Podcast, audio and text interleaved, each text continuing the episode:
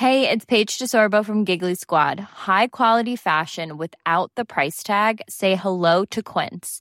I'm snagging high-end essentials like cozy cashmere sweaters, sleek leather jackets, fine jewelry, and so much more. With Quince being 50 to 80% less than similar brands. And they partner with factories that prioritize safe, ethical, and responsible manufacturing. I love that. Luxury quality within reach. Go to quince.com slash style to get free shipping and 365-day returns on your next order. quince.com slash style. Everyone knows therapy is great for solving problems, but getting therapy has its own problems too, like finding the right therapist, fitting into their schedule, and of course, the cost. Well, BetterHelp can solve those problems. It's totally online and built around your schedule. It's surprisingly affordable too. Connect with a credentialed therapist by phone, video, or online chat, all from the comfort of your home. Visit betterhelp.com to learn more and save 10% on your first month. That's BetterHelp H E L P. Burrow is a furniture company known for timeless design and thoughtful construction and free shipping, and that extends to their outdoor collection. Their outdoor furniture is built to withstand the elements, featuring rust-proof stainless steel hardware, weather-ready teak, and quick-dry foam cushions. For Memorial Day, get 15% off your Burrow purchase at burrow.com slash ACAST and up to 25% off outdoor. That's up to 25% off outdoor furniture at burrow.com slash ACAST.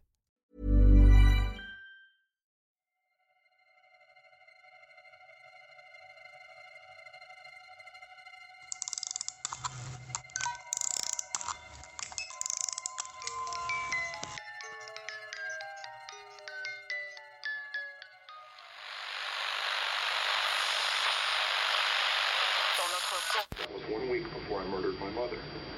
I said, she's got to die. And I've got to die. More girls like that are going to die.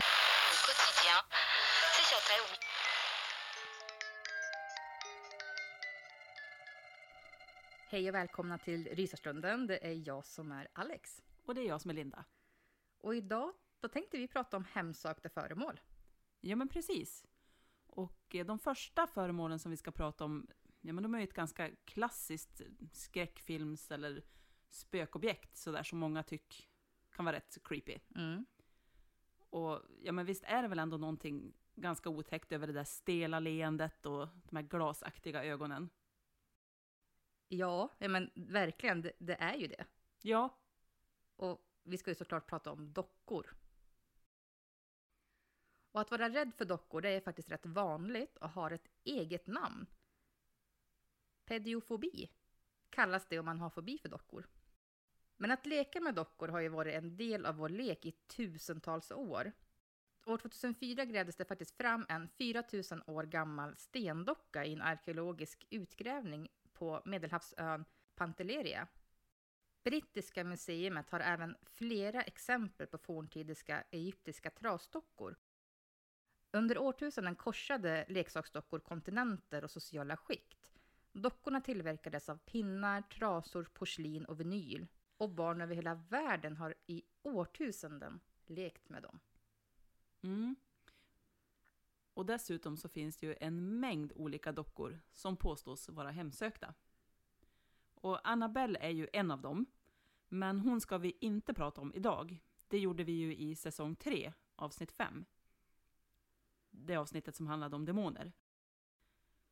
Men istället så ska vi prata om Kanadas motsvarighet till Annabelle, nämligen en docka som heter Mandy.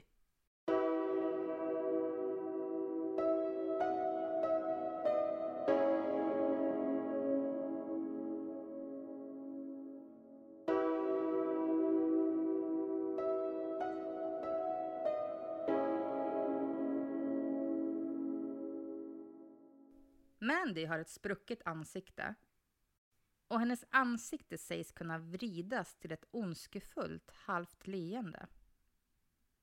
Hennes ögon sägs följa dina rörelser och elektroniken strular ofta i hennes närvaro. I knät håller Mandy ett litet lamm och trots att man aldrig har sett henne röra på sig så hittas ibland det lilla lammet utanför den låsta glaslådan som Mandy sitter inlåst i. Mandy skapades någon gång mellan 1900 och 1920 och donerades till Queensel och District Museum i Queensel, Kanada 1991. Hennes tidigare ägare har berättat att hon plågades av ljudet av en bebis som gråter på natten. Hon vaknade på natten av ljudet av en gråtande bebis och när hon följde ljudet till hennes källare hittade hon ingenting annat än vinden som blåste in genom ett öppet fönster. Efter att ha hittat Mandy i ett förråd i källaren skänkte hon den läskiga vintageporslinsdockan till museet. Och mystiskt nog så slutade hon höra gråten så fort Mandy var borta. Mandy verkar vara nöjd med att skrämma bort besökare och spela museets personal ett spratt. Oförklarliga fotsteg har hörts i museet. Personalens luncher försvinner för att senare hittas nerstoppade i en låda.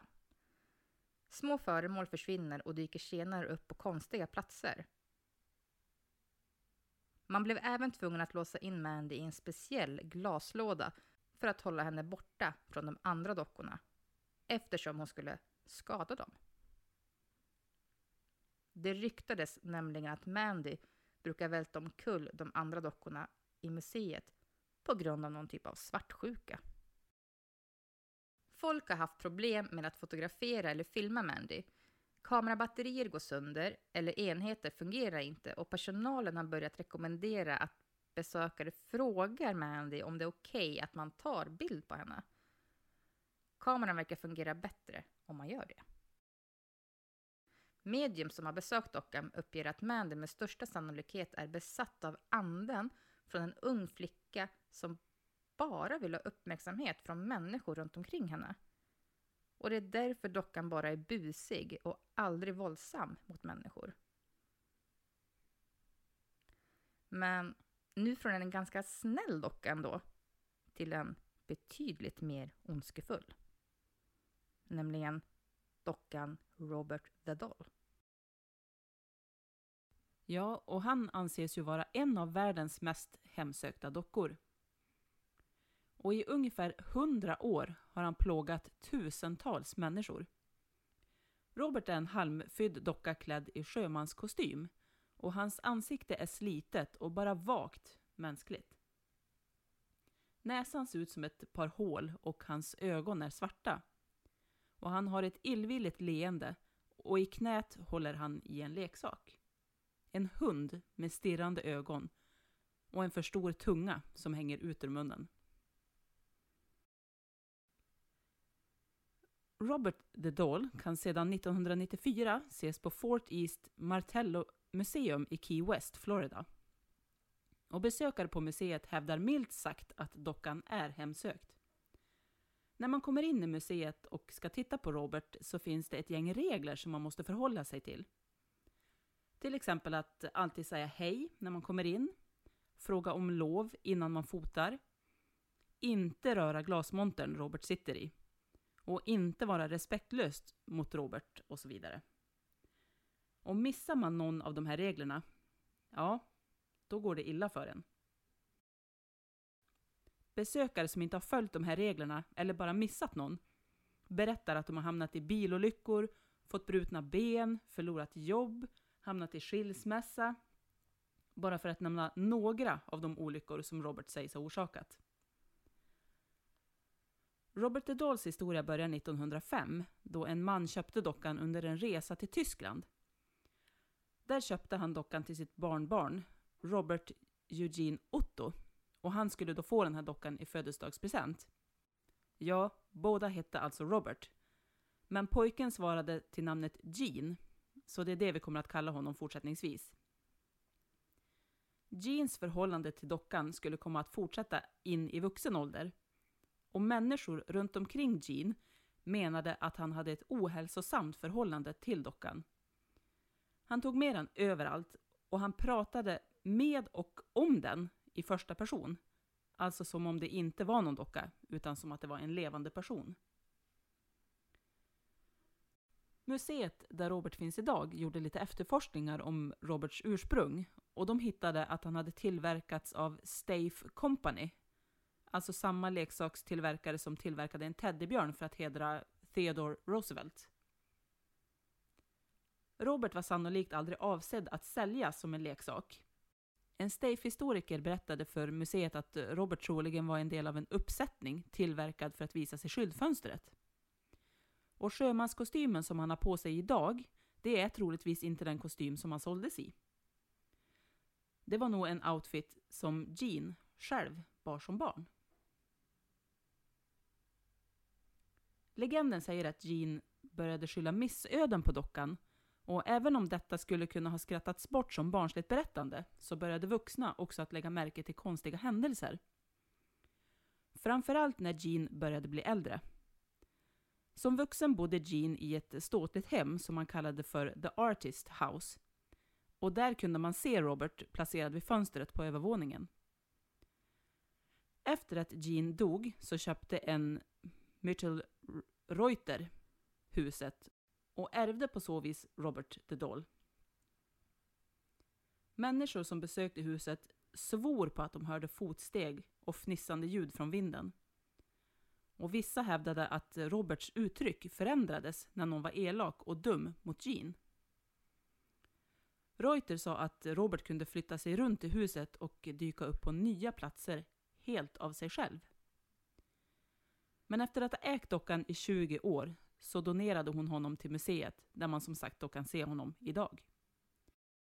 Men om ni besöker honom, var då försiktig och se till att ni kollar upp alla regler så att ni inte missar någonting.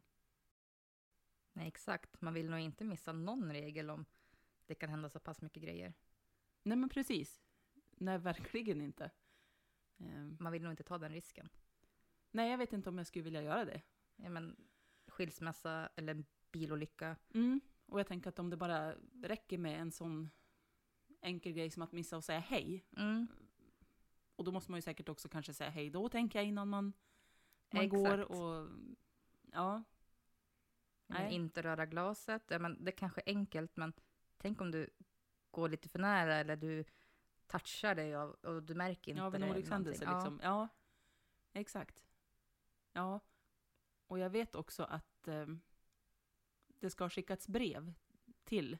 Mm. Robert Doll. Alltså, där de typ är om ursäkt för eh, jag menar att de kanske har varit respektlöst eller Mm. att de ber om ursäkt för att de glömde säga hej eller liksom för att han ska sluta bringa olycka över, Ja, men det är ju också hört talas om. människorna. Ja, Det ska finnas jättemycket brev till han. ja, jag vet dock inte om de där breven leder någon vart. Det vet man ju inte. Nej.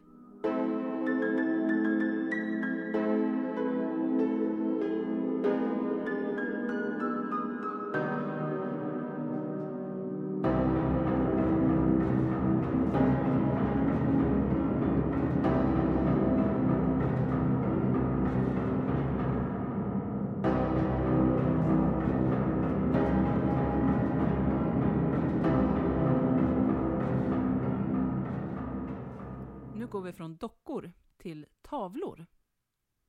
För hemsökta tavlor, det finns det också gott om.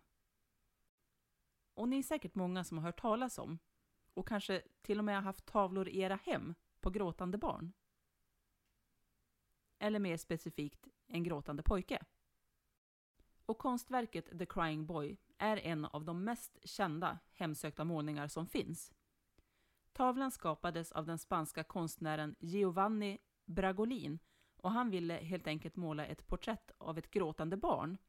Och han tog därför sin lilla son som modell. Barnet kunde ju såklart inte gråta på beställning och därför tvingade fadern sonen att gråta genom att tända tändstickor framför ansiktet på honom. Konstnären visste att hans son var fruktansvärt rädd för eld. Men konsten var honom kärare än hans eget barn. Och eh, ja, men fadern fortsatte att håna sin son. Och till slut så började pojken gråta och skrika. Men pojken skrek Du brinner själv.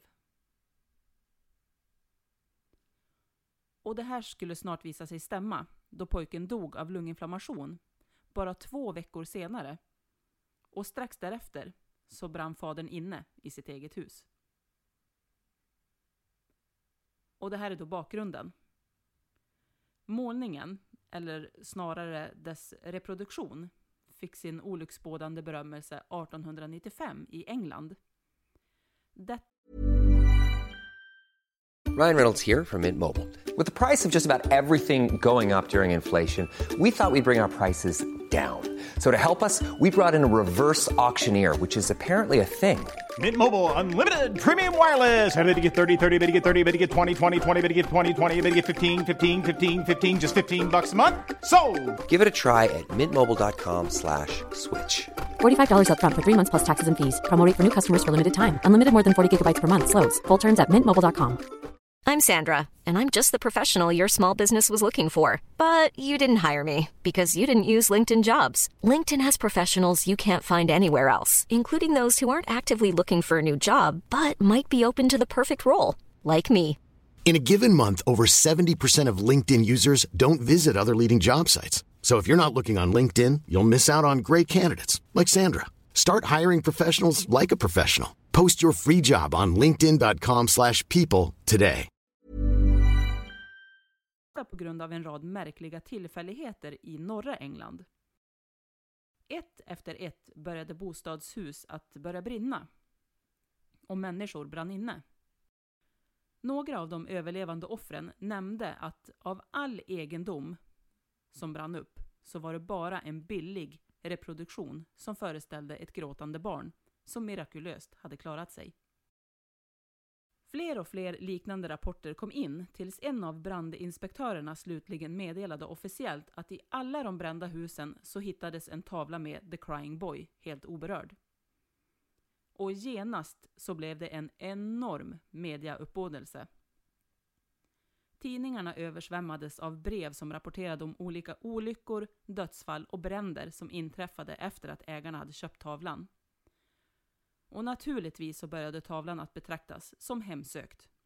Och än idag, framförallt i norra England, så är tavlan ökänd.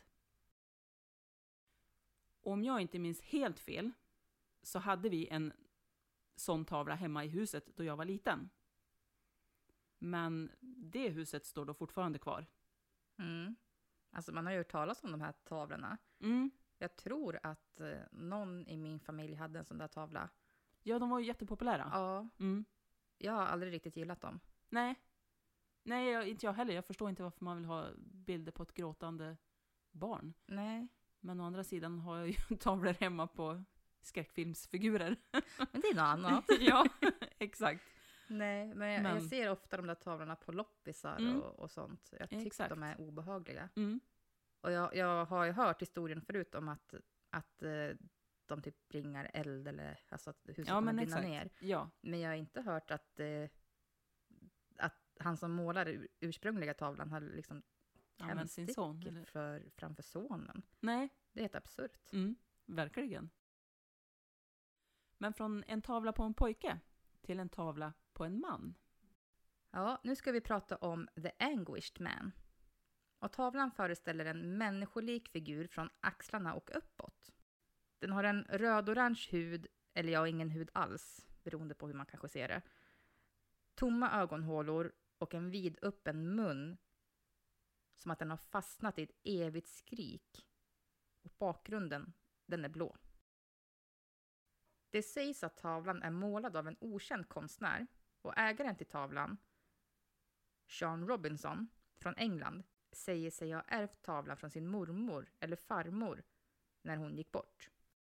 Ja, men den här mormorn eller farmorn då hade förvarat tavlan uppe på sin vind i 25 år på grund av det paranormala den utsöndrade. Och då framförallt skugglika figurer och gråtande ljud. Mormorn eller farmorn ska ha berättat att eh, konstnären hade blandat färgen han använde för att måla tavlan med sitt eget blod. Och eh, han ska ha dött strax efter att tavlan var klar. Och det sägs att denna tavla även ska vara hemsökt. Vissa menar till och med att den ska vara den mest hemsökta tavlan i hela världen. Sean Robinson började påstå strax efter att han hade fått tavlan att det började hända märkliga saker hemma hos honom. Och då framförallt de påstådda skugglika figurerna och de gråtande ljuden. 2010 ska han ha lagt upp klipp på Youtube där han påstår sig höra gråtande ljud och har sett en skepnad i sitt hus. Efter detta ska ljuden ha blivit ännu värre. Familjen ska ha hört morrande ljud komma från hörnet i deras sovrum. De börjar se en mörk figur ståendes i fotändan av deras säng som bara stod och stirrade på dem. Och det ser ut att vara en medelålders man med otydliga ansiktsdrag. Sean ställde även upp tavlan i ett rum i huset och filmade den under ett antal nätter. Man kan då se att dörren in till rummet rör sig av sig själv. Man kan höra bankande ljud. Tavlan ramlar omkull av sig själv och en märklig rök syns i bilden. 2016 förvärvades det också rättigheterna att göra en film baserad på berättelsen om den här målningen. Vi vet inte om det har kommit någon film eller om det ska komma någon överhuvudtaget. Nej, har inte hört talas om, om att det ska göra det. Det låter ju som att det skulle kunna bli en helt okej film Mm. ändå. Ja men faktiskt. Mm. Och det här Youtube-klippet kan vi lägga upp i beskrivningen. Ja, precis. Så kan ni kika på det, Mm. ni som vill.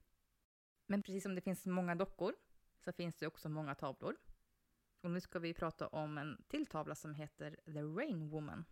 Den här tavlan föreställer en blek kvinna, ungefär från midjan och uppåt.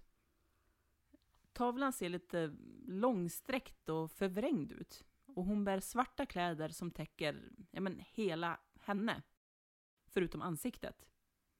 Hon har en svart hatt med brett brätte som sträcker sig till vardera sida av ramen, alltså hela vägen ut, om man säger. Och hatten ser nästan ut att vara gjord av päls. Hon har ett smalt avlångt ansikte med hängande ljusa grumliga ögon som liksom tittar neråt. Och bakgrunden går i gulgrönt och ja, men det ser ut som att det regnar. Tavlan målades 1996 av den ukrainska konstnären Svetlana Telets. Och enligt de som tittar på målningen så får den dem att känna sig illa till mods, som om kvinnan på målningen tittar på dem. Och idag är målningen känd som en av de mest hemsökta målningarna som finns. Under ett halvår efter att Svetlana hade tagit examen från konstskolan hade hon alltid känslan av att någon tittade på henne. Och hon hade en orolig känsla av att någon följde henne. Det här var alltså det sinnestillstånd Svetlana befann sig i när hon målade Regnkvinnan. När den då okända och unga konstnären en dag fick bilden av Regnkvinnan i huvudet så började hon måla, nästan utan att tänka efter. Hon hävdade själv att något eller att någon tog över henne, som att någon ritade genom henne. Denna nästa besittningsliknande känsla fick henne att arbeta snabbt och målningen gjordes på fem timmar enligt konstnären själv. Hon omarbetade dock tavlan i ungefär en månad och la sedan ut den till försäljning. Och en hel del människor kände sig faktiskt dragna till den märkliga och mystiska målningen av den här bleka kvinnan. Tavlan köptes, lämnades tillbaka, såldes och såldes sedan vidare igen. Köparna verkade helt enkelt inte vilja ha tavlan i sitt hem. De klagade över att målningen fick dem att uppleva sömnlöshet och ångest. Och vissa hävdade till och med att målningen gav dem huvudvärk. En sak som de tidigare ägarna dock var överens om var hur de alla hade en känsla av att bli bevakade. Den första ägaren som köpte tavlan var en affärskvinna och hon hängde upp tavlan i sitt sovrum. Hon försökte dock så småningom att bli av med målningen då hon hela tiden hade en känsla av att någon tittade på henne och hon upplevde även en annan närvaro i sitt hus. Trots att hon bodde ensam. Och bara två veckor senare så ska köparen ha stått vid Svetlanas tröskel och sagt Snälla ta henne, jag kan inte sova. Det verkar som att det finns någon i lägenheten förutom jag. Jag tog till och med bort den från väggen och gömde den i garderoben. Tavlan lämnades tillbaka och lades ut till försäljning igen. Den såldes då till en annan köpare, en ung man. Och han hängde tavlan i sitt vardagsrum. Och han trodde inte riktigt på de här märkliga historierna kring tavlan. Men det tog inte lång tid innan han ändrade sig. Han började snart att uppleva konstiga saker med målningen och bestämde sig för att göra sig av med den redan efter en månad. Jag drömmer om henne. Varje natt dyker hon upp och följer mig som en skugga, sa han medan han gav tillbaka tavlan. Tavlan såldes en tredje gång till en man som var övertygad om att han skulle komma väl överens med målningen. Men det visade sig vara ett misstag, eftersom även han kände sig orolig kring regnkvinnan. Han hävdade att hennes vita ögon började dyka upp överallt och han fick en läskig känsla av att han skulle drunkna i dem. Så även han lämnade tillbaka målningen och därefter hängde tavlan många år i salongen utan att någon var villig att köpa den. Åren gick och målningen väntade otåligt på sin nya ägare. Kunder som besökte salongen hävdade senare att de drömde om kvinnan på bilden och de påstod sig även känna regnkvinnan, men de visste inte hur. Svetlana själv har hävdat att hon inte har bråttom med att sälja tavlan och att hon tror att det finns en specifik ägare som är tänkt att ha tavlan. Och efter 11 år så köptes faktiskt tavlan av musikern Sergej Skatjko år 2007. Han kände starkt att bilden hörde hemma hos honom. Han hade hört talas om tavlan och lyckats spåra upp den och sedan tagit med den till Ryssland där han hängde den på sitt kontor. Sergej säger sig inte vara rädd för tavlan och han har inga planer på att göra sig av med den. Så Svetlana hade kanske rätt i att det fanns en specifik ägare som var menad att äga tavlan. Men enligt konstnären själv så är det inte frid och fröjd i Sergejs hem. Svetlana har berättat att hon har sett ett videoklipp där Sergej visade upp regnkvinnan som hängde nära hans skrivbord. I videoklippet ska han ha sagt att den här regnkvinnan går runt i rummet på natten och att hans fru är rädd för henne. Svetlana hade också hört från en bekant som kände Sergej att den där bekanta människan hade ringt Sergej för att fråga hur det gick med tavlan. Sergejs fru hade svarat i telefon och sa att sedan Sergej hade köpt tavlan så hade de börjat bråka allt oftare. Allt i huset gick sönder och någon verkade gå runt i lägenheten på nätterna. När Sergej åkte ut på turné tog frun därför bort bilden och gömde den någonstans. Och om Sergej har hittat tavlan igen eller inte, det vet man inte. Det enda vi vet är att om den skulle dyka upp till försäljning igen någonstans, köp den inte och ta inte med den in i ditt hem.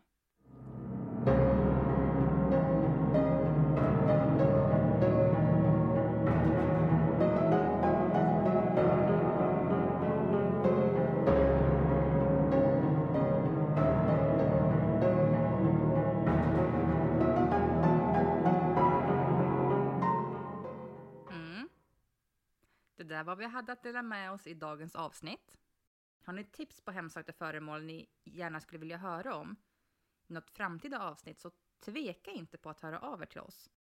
Ni når oss på våra sociala medier eller via vår mejl rysarstunden.gmail.com. Och ni får väldigt gärna skriva in till oss om tips på andra ämnen eller om ni har egna upplevelser att dela med er av eller någonting annat rysligt. Mm. Vad som helst. Och det, ni får absolut vara anonyma eller att vi nämner er vid namn, det, det väljer ni själva. Ja. Skriv det bara i, i mejlet eller vart ni nu hör av er till oss. Mm. Eller på vår, våra sociala medier. Mm. Precis. Men med det så sätter vi punkt för idag. Ja. Ja. Tack för att ni har lyssnat. Vi hörs igen nästa vecka. Och då har vi faktiskt en gäst med oss. Ja. En gäst som vi har försökt få till alltså en intervju med, eller det har skjutits på flera, Flera, gånger. flera gånger. Men Ja. nu äntligen. Äntligen. Ja, Så det ser vi fram emot i alla fall. mm. det gör vi. Då hörs vi nästa vecka. Det gör vi. Hej då! Tack och hej!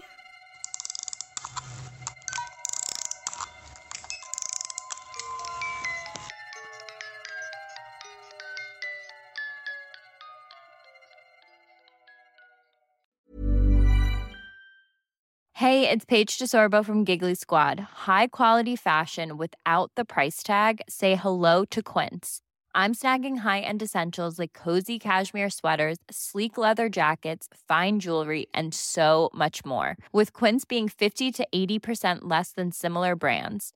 And they partner with factories that prioritize safe, ethical, and responsible manufacturing. I love that. Luxury quality within reach. Go to quince.com slash style to get free shipping and 365 day returns on your next order. Quince.com slash style.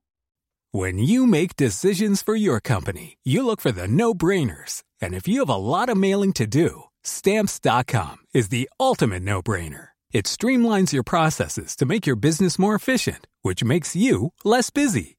Mail checks, invoices, legal documents, and everything you need to keep your business running with stamps.com. Seamlessly connect with every major marketplace and shopping cart. Schedule package pickups and see your cheapest and fastest shipping options from different carriers with rates up to 89% off USPS and UPS rates. And with the stamps.com mobile app, you can take care of mailing and shipping wherever you are. Make the same no-brainer decision as over 1 million other businesses with stamps.com. Sign up with code program for a 4-week trial plus free postage and a free digital scale. No long-term commitments or contracts. That's stamps.com. Code program.